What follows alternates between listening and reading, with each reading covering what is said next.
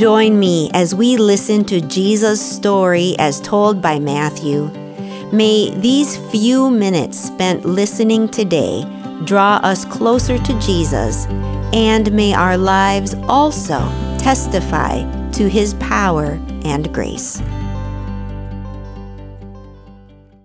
Hi, my name is Phil. I'm a member of First Lutheran, and I'd like to share a portion of the Gospel of Matthew with you today, taken from chapter 9, verses 2 to 17. Some men brought to him a paralytic lying on a mat.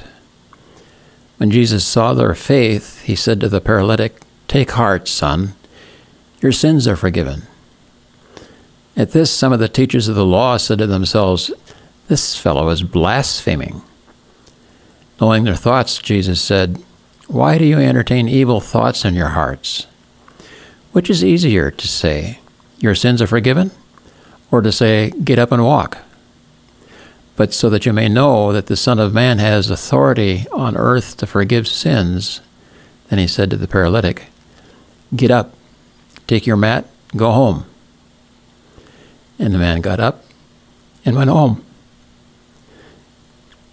When the crowd saw this, they were filled with awe, and they praised God who had given such authority to men.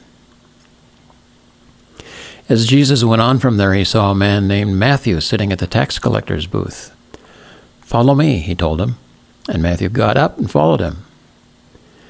While Jesus was having dinner at Matthew's house, many tax collectors and sinners came and ate with him and his disciples. When the Pharisees saw this, they asked the disciples, Why does your teacher eat with tax collectors and sinners? On hearing this, Jesus said, It is not the healthy who need a doctor, but the sick. Go and learn what this means. I desire mercy, not sacrifice. For I have not come to call the righteous, but sinners. Then John's disciples came and asked him, how is it that we and the, and uh, the disciples fast, but your disciples do not fast?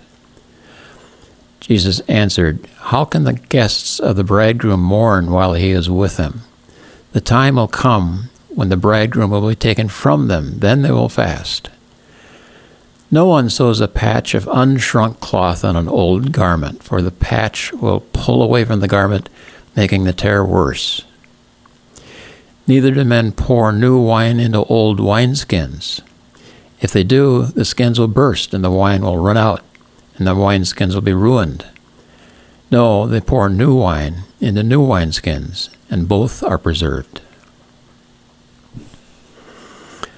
I'm struck by how Jesus is bringing a system of values that does not go down well with the prevailing value system. A paralytic is brought to Jesus with the obvious hope that since Jesus has been, Jesus has been doing miracle after miracle, you, you will heal this man too. But he surprises everyone by saying, Take heart, son, your sins are forgiven. This really shocks the religious leaders who control the existing system of obtaining forgiveness only by offering sacrifices in the temple. Then Jesus, in effect, says, You don't believe what I say? How about what I do? And he says to the paralytic, Get up and go home. And he did. How do you argue with that?